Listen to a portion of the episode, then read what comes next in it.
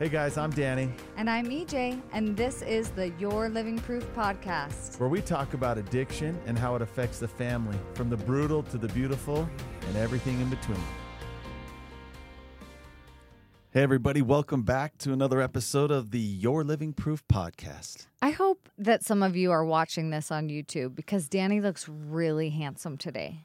He's wearing my favorite I color. got a good skin fade going on. My wife washed her hair. I did So- yesterday, but still. You know, what's cool is some people like podcasts, whether on the stair, the stair climber, the treadmill. Some people Yeah, I'm definitely like I listen to podcasts when I work out. Like Yeah. And there's this whole new world. YouTube is like a vibe. Like it's a thing it is. for a lot of people. Maybe is. maybe it's kind of how you date yourself, your age. Yeah. Like we're still not getting into the YouTube thing, but man, it seems like anyone younger than us, that's I don't know. I actually feel like it's the reverse. okay. Well, But if you'd like to see and hear, yeah. you can follow us on YouTube. Yeah. But we are grateful for everyone who helps us in this journey by sharing your positive feedback on some of these episodes, um, by sharing it with people that you know who need it. Yeah. Because just as a recap, our entire company, our mission from the beginning was to empower the greatest resource in, on the planet against addiction, and it's the family. And I know that not everyone who deals with these life threatening situations from an addiction has a good family, but there are many who do. Yeah. People on the sideline, what do we do? How do we help? This doesn't make sense. Like we've tried, we've begged, we've pleaded. This program is to empower you with not only the tools and like the resources of how to help and how to intervene, but it support you the whole way through to give you support because it is going to be a battle. Yeah. And that's why we do the podcast because Yeah. we want to give a free resource to all of the amazing humans out there that love someone who has Yeah. an addiction. And if you're, you know, investigating or looking into our program, we hope this this podcast allows you to see a little bit more of us and our personality, things like that. So, because believe it or not, like we've worked really hard to get where we are. There was quite the broken road that brought us together, but it's still hard. Yep. Still hard. Our kids this week, I don't even know. Like I, I swear I had two of the most psychotic events that occurred where it's just like those difficult, hard moments where you can't believe it's happening. Yeah. It's- like kids copying attitude, which is always manifested from other things they're going through or challenges or puberty. But my gosh, like I got put to the test. I even failed probably twice as a dad to keep my cool as long as I could. But we're all in this journey together, this thing called life and family. It, it's true. And I there's nothing better to battle for in my opinion than than families because I think they're I think families are literally the most under attack unit in all of the world in society as a whole across the globe. Um, and so I just think the more um, the more resources, the more support, the more love that we can um, give each other, the better off we will all be. So that's why we are here. And you know, it's a perfect segue into today. Um, so hear this, hear this out, this topic, because I feel like it will resonate with most of you as far as like those who are listening and following us, because it it's talking about you. And if it Correct. doesn't, then you know people, whether it's your parents or Yep. it's your relatives, your neighbors, Yeah, someone one of at your, your friends. church. Yep. Here it is. And here's the segue. It's funny that we talked about that because family is everything. Yeah. And actually, when it comes to addiction, when a family learns to unite, and I don't care what your family dynamic looks like, Yeah, d- you don't have to be like a nuclear family necessarily, but when they come together, set aside their differences, unify in a plan, act together, that's what speaks to the illness of addiction more than any time you've tried to beg or plead with them. yeah, absolutely. So we're going to get into it. Why is it? Here's the question. Why is it that those who come from goodly parents, meaning people who came from homes where people were faithful, hardworking, obedient, educated, why do those families struggle especially hard with someone in addiction? I love this topic so so much because if you didn't know, if you if you're hearing that and you're like, "Wait, what?" It's the truth. And it's what I've worked with the most over the last several years. Yep. I The mean, I- most all star families, the Yeah. most rock star parents, like people that are on the ball. Like they are awesome human beings that are dominating life in all these different arenas. But in this arena, they are getting ragdolled. Yeah, when I talk about it, like legitimately, like business owners, successful people, doctors. There's a, a doctor and his wife I just started working with. There's bishops, priests, people of religious, Yeah. you know, what's the word I'm looking for? Just religious authority. Yeah, authority. Thank you. People that do so well in so many areas of life. So why is it? Over the last several years, I've compiled a lot of information that shows that there's like a pattern, right? Yeah. There's this unique pattern that all of them fall into, like they Yes. follow. Yes. It, it totally. So today we're going to outline six of the main reasons. Yes. And and I and these aren't our opinion. This is literally based on years and years of of firsthand experience noting all of these things over and over again. And this isn't just with people in Utah. This is across the country. This Yep. is just the truth.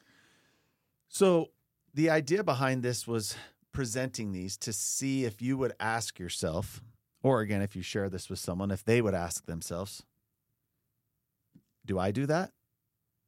So Mhm. that's my challenge. Just as we go through these, just really take a honest, hard look inside and be like, do I do that or do I not? yeah. Because understanding these and being able to overcome them will start to change everything. Yeah, and and if if you do step back and you and you're like, "Whoa, wait a minute, I just heard myself there." That's okay. Yeah. It's it, it it's okay. It's it's normal. It's natural. It's it's okay. Yep. But knowing it is so empowering because then you can do better. So let's run through these six, okay? And I wrote some stuff down to make sure that we don't forget a few things. But number one, the first principle, and this is the only one. I've shared this before. If you've heard it, I'm sorry, but you need to hear it again. The only principle that it has been true 100% of the time with no matter who I worked with, however they differed from anyone else, it is the universal fact that what you know your loved one is going through is just the tip of the iceberg. Yes. So please hear me. Because when people actually come to believe this fact, it changes everything. It changes you, it changes your approach, it changes the way you're looking at the situation, the way you act, react. You are already concerned. You're either concerned or you're fearful of their life, Mhm. wherever your progression is with your loved one's addiction. That concern, the level of concern that you have, is based upon only a fraction of what's really going on. And what I mean by that is what you found. Like if they accidentally left something out, or you were snooping in their room and you found something, or they left their backpack out and you noticed there was something in it. Or even for those who are like, no, I have a really good relationship with my kid or whatever, they tell me lots of stuff that they probably shouldn't even tell me. They're only telling you enough so that you will back off. Correct. 100%. And uh, it usually always progresses to that point, right? Everything's a secret, everything's unknown. And then all of a sudden, things are discovered, things are found out. And so they'll let you know a few things. Why? Because then you know, so you don't have to question anymore, but they're only letting you know enough so that you don't. Investigate further, Correct. right? So that you're satisfied with, like, okay, yep, I was right. So, why is that? Why is it such a powerful principle? First of all, it's like I said, the only one that's been true 100% of the time. Mm-hmm. anyone I've worked with, they're like, oh my gosh, look what happened. Even the worst of situations where they're like, my loved one's progress to this point where we're fearing for their life, they still only know. A fraction. And what I mean by that is they know that they have no idea how much their loved one is actually using, how often they're using, the amount they're using, the situations they're putting themselves in that are dangerous, Mm-hmm. how many times a day their usage is teetering on the li- teetering on the line of suicidal and and to overdose at any minute. So when people come to understand this, and I think again, backing up to the beginning of the topic, why do good, amazing, educated, successful families suffer the most? Because we're even blinded by it more than maybe those families that aren't. Yes, totally. You're blinded by it because you you you, you think there's a lot of thoughts, right? We could go into that. But you can't believe that it could possibly be worse for so many different reasons. Right. And when people realize, okay, what we're already concerned about, maybe seeking help or looking in what you can do to help your loved one, you are basing that off of a tiny fraction of what's really going on. And if, if you knew the extent of the suffering, the usage, the darkness they feel, the struggle they're going through, anyone who actually understood that it's worse would just dive right in. Yeah. And I think that's why it's so important. And that's why we're talking about it, is because I can't tell you how many people will use the word like it's just alcohol Oh, don't even get me started. or it's just weed. I'll throw this microphone through the window. I- yeah. It- because it's like, well, I don't know. Do, does that make you feel better? And I was going to get into that more later on, but Yeah. that's a hundred percent true. Yeah. So please, I know it's depressing. You're like, oh my gosh, Danny, thanks a lot. You're telling me that no matter what my spouse or my child is doing, that it's worse. Yes, it is a hundred percent of the time. Yeah. But it doesn't matter. It's to you to make you understand that you're not crazy. You're not overreacting. This is bad and it's way worse than you actually know. So it's time to do something about it. Right. And if you want to dive into that even more, we have another free resource that you can check out, and it's our masterclass. And in our masterclass, Danny outlines these six different stages Yeah. Of addiction, and it might be a really fascinating journey for you to go on. Um, so just check it out. If Yeah. you go to our website, you can just hit free masterclass and just watch it. Let us know what you think. Um, Let's move Anyway. on. Let's move on. Um, number two, I'm so happy that I got this one because I love it, and it is hope. All of these amazing, faith filled, grounded in Jesus Christ families, they get ragdolled because of their faith. And it's tricky. That's it's a it's a tricky one, right? Because you don't want to not have faith. You you don't want to not have hope. You certainly need both of those things now and forever. But it's tricky because in this situation, your belief in God or in the atonement of Jesus Christ, it can almost be weaponized against you. Um, and how is that? Well, it's the the let go and let God thing. Um, you're putting it in the wrong place at the wrong time. Um, you're literally putting the cart before the horse if you're sitting there praying that God will somehow intervene, right? Like change this person's mind. Um, when you love someone that's in active addiction, hoping that God will somehow like create a new circumstance in which that p- person will suddenly not want to use drugs anymore, it, it's just a false idea of how God works. But- It's You know what? In layman's terms, like that's the whole. When I looked at doing this, that was my whole purpose was to help people get to a point where they could actually let go and let God. But that included being fully prepared with the plan, understanding what it was going to take, regardless of stigma or thought or assumption or is this a moral breakdown or disease, that people would get a strategic plan in place, the tools they needed, then turn it over to him. right. Meaning, we understand what's going That's on. That's what I mean by the cart before the horse Yes. right there. Because when you try to do that as just like you're just praying every night, maybe you're fasting, maybe you're doing whatever you have to do to to just give all of your energy and faith in that God could heal this person. It's like, yes, you're right. He can heal this person, but he can't until certain things happen. And that would require them already being on this journey of healing for that healing to begin. So it's it's difficult because it's where a lot of people get stuck. They get stuck in this endless cycle, so to speak, of praying for the wrong thing. Praying that this person is just going to change or that they're going to want to change or that something's going to happen that will force them to change. And if I could just suggest one thing, because I don't ever want people to stop praying, I would say pray for strength to do what is going to be required. Pray for the courage to act, to do these difficult things that are going to be required because your loved one is in prison. And unfortunately, right now, you're the only one with the keys to help them get out. And so your prayers need to shift to something completely different, which is empowering you, praying for the strength to unite your family, praying for for the courage and the capacity to do what's required and to follow through day after day. That should be the prayer. Yeah, I'm praying for the willingness to get help. Right. Like for most people that we're talking about, it was my family included, they had to humble themselves enough to get help. We never needed help with anything else before. Right. Starting a business, raising a family, doing this, like so many things we just did. Yep. But to ask for, and receive help from someone else in this is also something you have to pray for. Yeah. So trust me when I say like your faith and your belief is not in vain.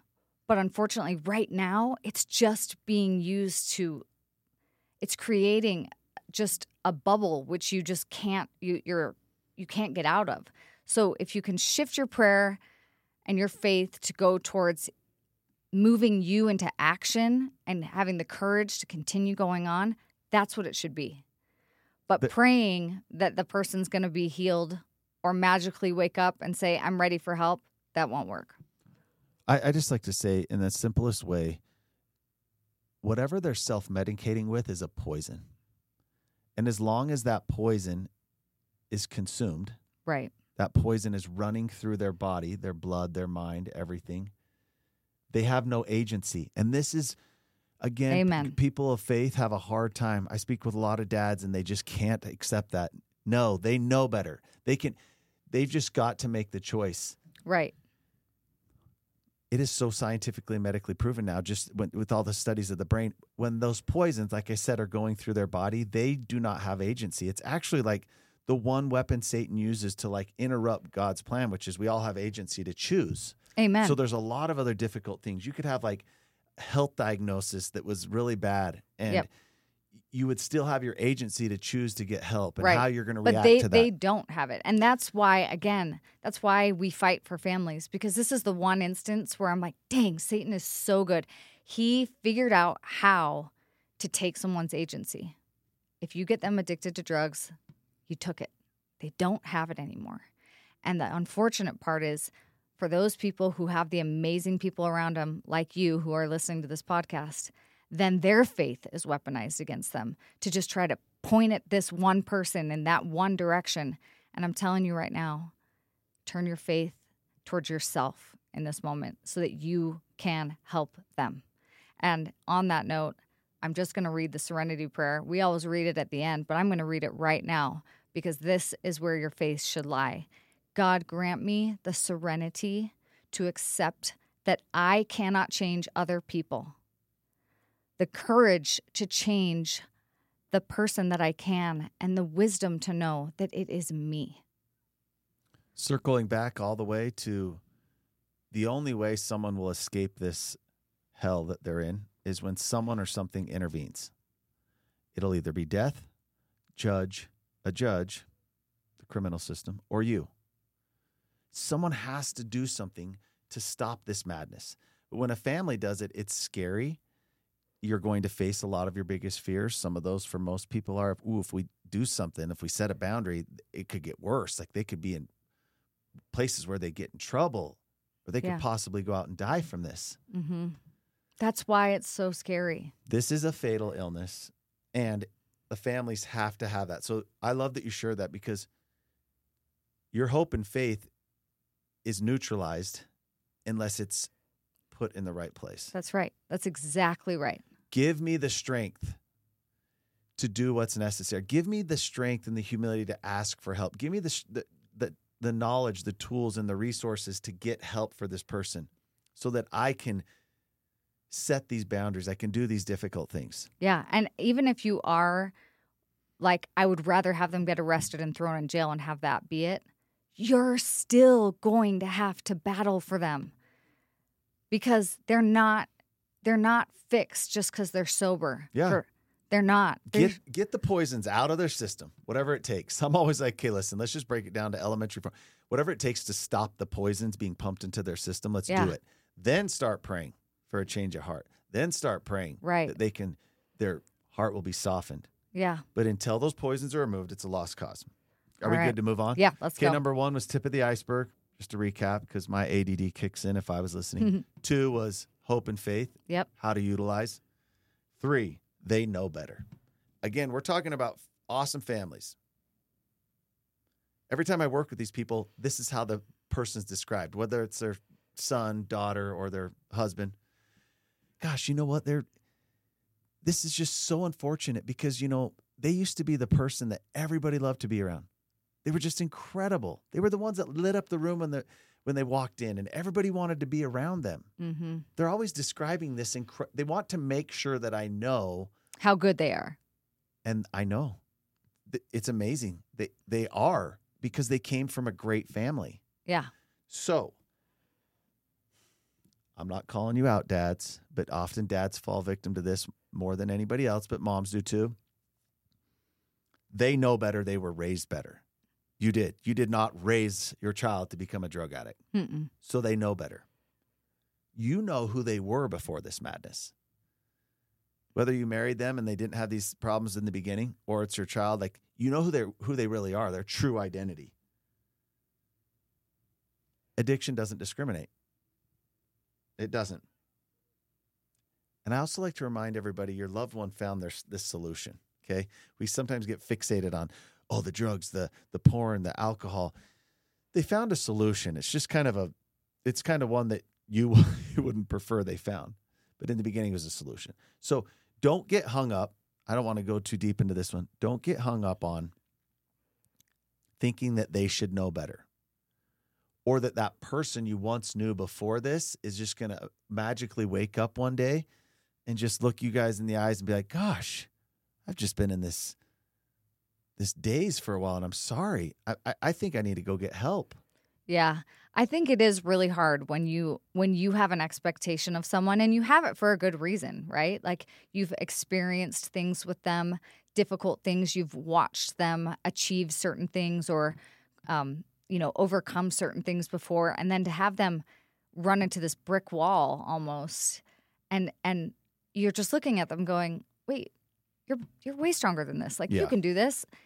I get it. That's that's a tough thing to ask, but it is something that we're going to ask you to do, which is set that down.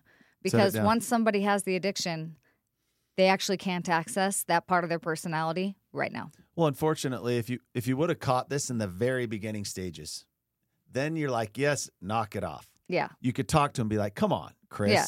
you know better." yeah, but Knock it off. not once they've But we given all, up their agency. we all fall victim to this thing of that they they have a choice. They did at some point. They had a choice, and they're Yeah. making poor ones. Remember, over time, these poisons rewire the way their brain works, which is turns into a, a disease of the brain. Right, It wasn't Right. that way to start with, but it is now. right. And if they could stop it on their own, they would have done it already. Let's They- move on to number four. Um, all right, number four. I love this one because I've actually experienced it a lot. Um, and it is like approaching addiction as a transaction instead of like this relational healing, right? So oh, like you'll it's have, a problem, yeah, like you'll have, which versus makes they sense need to heal. because typically with something you could you could basically say how much money is it going to take for me to fix this problem? Where do we have to go? where do we have to go? Send me to the best place. I have the money or i have the connection or whatever. And you could essentially put it in that category and check the box and say okay great we did our part. We got them into the best doctor the best facility the blah blah blah. But that is not how addiction works at all. And so you'll have these families that are used to approaching a problem very pragmatically and they can't do it. They can't they cannot approach addiction like this. So well, there's just a few parts that work. Like you do need to make those choices, right? But that's for sure, but it's it's acknowledging that this is a very long and non-linear healing process. This is unlike anything else you've ever done. This is not like we did this, so we're going to get this result. We did this. Now, is it sort of in that realm? Yes, there's a there's an outline, there's a plan. If you follow it, you will get some results or that get are started. but thinking that you could simply do a one-stop shop we're going to this facility when they get out they're going to be fixed we're all moving on with our lives it's over that's just not how it works Can I say something? yeah I love reminding people out there that that loved one of yours that's making you like pull your hair out, question your sanity, like you just have to refrain from like choking them because they continue to ravage your life. As much as it seems like there there's a problem, there's nothing wrong with them.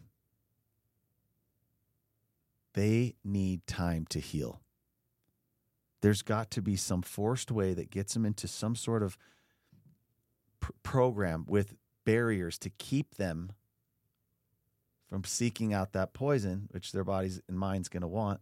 But they need time to heal. So it goes perfectly in line with what you're saying. right There are strategic moves to get started. A hundred percent. And there are very necessary steps that Yeah. you cannot skip or get around. One hundred percent. But the healing, But the healing is what is not linear. and that takes time. And where a lot of people hate to accept the fact is your loved one's going to need the time to heal. But the way this is truly trans transformational with with the families when the family starts to heal too. Yes. Realize how they've been impacted. The drug of choice for every family member that's uh, affected by a loved one in addiction is codependency. So when you start to heal from that, that's where the magic happens. But that whole process is Yeah.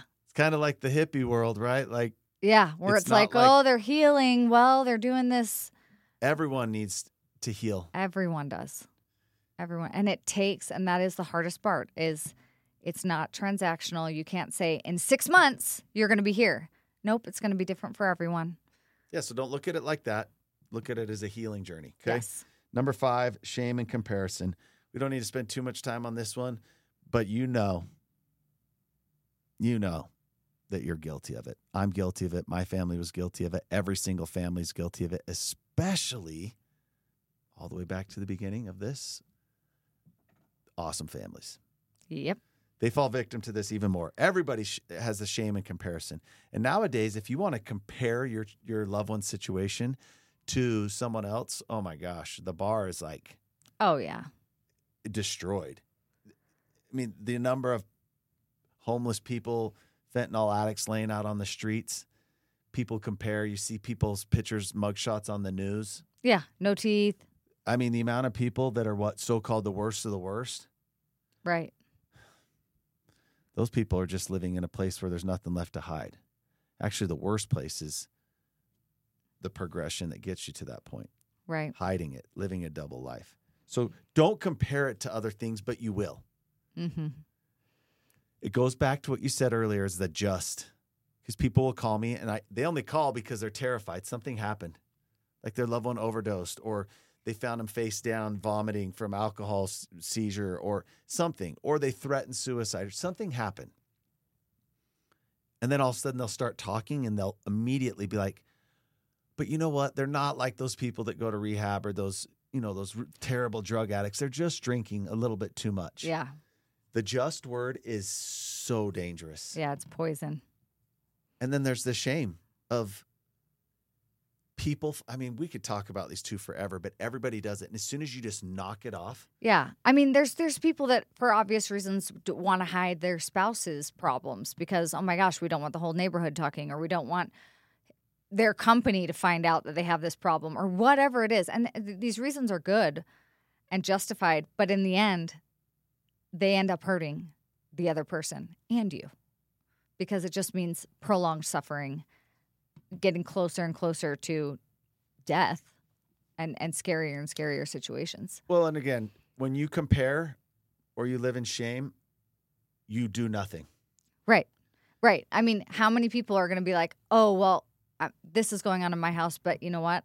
I have a friend and this is what's going on in her house. So mine's better. So I don't have to move yet. I, I don't even want to go off on this one because often, sometimes too, again, it got so bad that someone reached out and then immediately they're like, oh, well, you know what? They're not like those It's people. not. yeah. They're not the people that do like heroin and stuff. They're just over, abusing the, the prescription medication. Yeah. And again, tip of the iceberg. Why? Because it comes from a, a pharmacy Right. and they're taking 10 times the recommended dose. I'm like, actually, they'd be better off if they were doing heroin. Mm-hmm. Why is that? Someone might think I'm crazy to say that. Well, first of all, it's a heck of a lot cheaper. That's why I transitioned. Eventually, I was like, oh my gosh, I'm just spending way too much money. But then the family's like, uh oh, that's bad. We have to do something. Yeah. When it's heroin, all of a sudden it's real bad. Now it's like, oh, the shame's gone, but it's like the comparison of the shame kick in if it's not. So just stop. You can always compare it to something worse. But guess what? Every person that you're compared to that it's the worst place, they had a it was a progression that got them there. Mm-hmm. And anyone who thinks that their loved one's addiction's not going to progress to that point eventually, it's kidding. Themselves. Again, it's going to the master class and watching the six stages. amen. Um, Okay, number okay, six. number six, last one, pride. And this is this is a massive one for families that are super amazing like you, who have really high educations, who have been super successful, who dominate life in every area.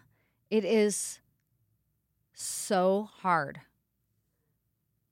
to swallow the jagged jagged pill of needing help, admitting maybe that there is someone in your family that's got a problem that you actually can't solve on your own. Um, there's so much of that. There were two two parents that joined the one of our groups yesterday for the first time. And both of them had the experience. Our private support groups inside our community is what he's Yes. referring to. and both of them had the experience of sharing with a group of people. There was close to a dozen amazing parents in this group. They got to say it out loud for the first time. And they may have shared it with one or two select people in their little circles before, but to just say out loud the things like, yeah, my daughter overdosed 2 weeks ago, had a drug accidental drug overdose, or my son just got incarcerated yesterday from his drug and alcohol addiction it's a humbling thing to do that. But immediately they broke down all the walls of shame and they allowed others to support them, allowed others to share with them. So pride is a thing. And I know everyone's like, we're not prideful. We're not prideful. We're really awesome, like charitable, kind people. We're, You we, are. We have humility. We do. But there's this thing about addiction. If your child was dealing with anything else, like, oh my gosh, they can't walk anymore, they can't see anymore, all these terrible things, mm-hmm. you wouldn't be ashamed to tell other people. You'd Right. just be heartbroken. Yeah. But you would invite other people in to pray. Yes. For some reason with addiction, it's just even the word itself, but it just has such a nasty Yeah, you like, just feel you, you feel like you need to keep it private, maybe even. And and who falls victim to pride more than anyone?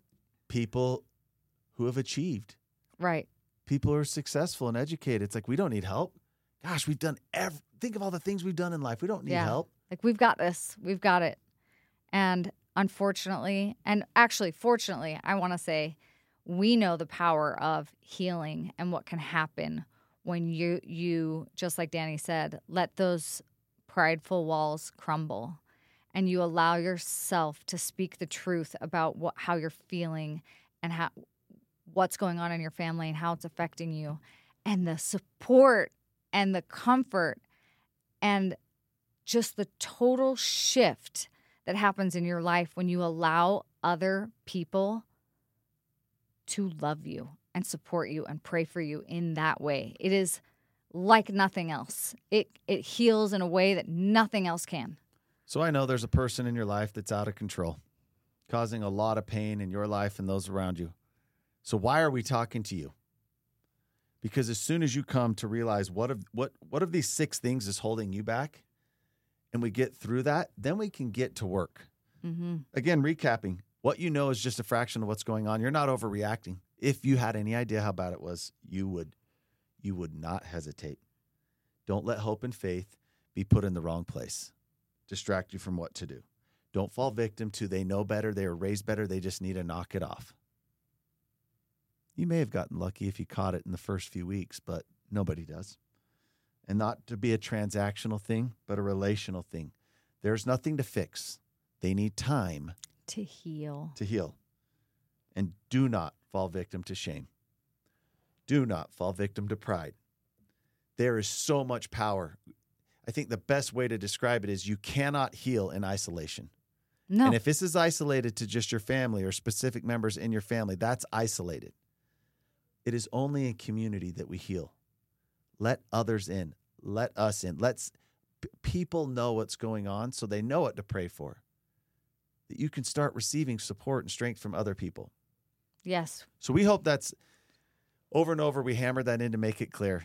You are the difference. And as soon as you start to get healthier, you will impact that illness that they are dealing with. And what what are we trying to do? We're trying to give them a chance. That's right. I'm going to read the Serenity Prayer one more time. I know I already read it, but it's so good. Remember this God grant me the serenity to accept that I cannot change other people, the courage to change the person that I can, and the wisdom to know that it is me. Thanks for joining us in this journey, guys. Have a great week.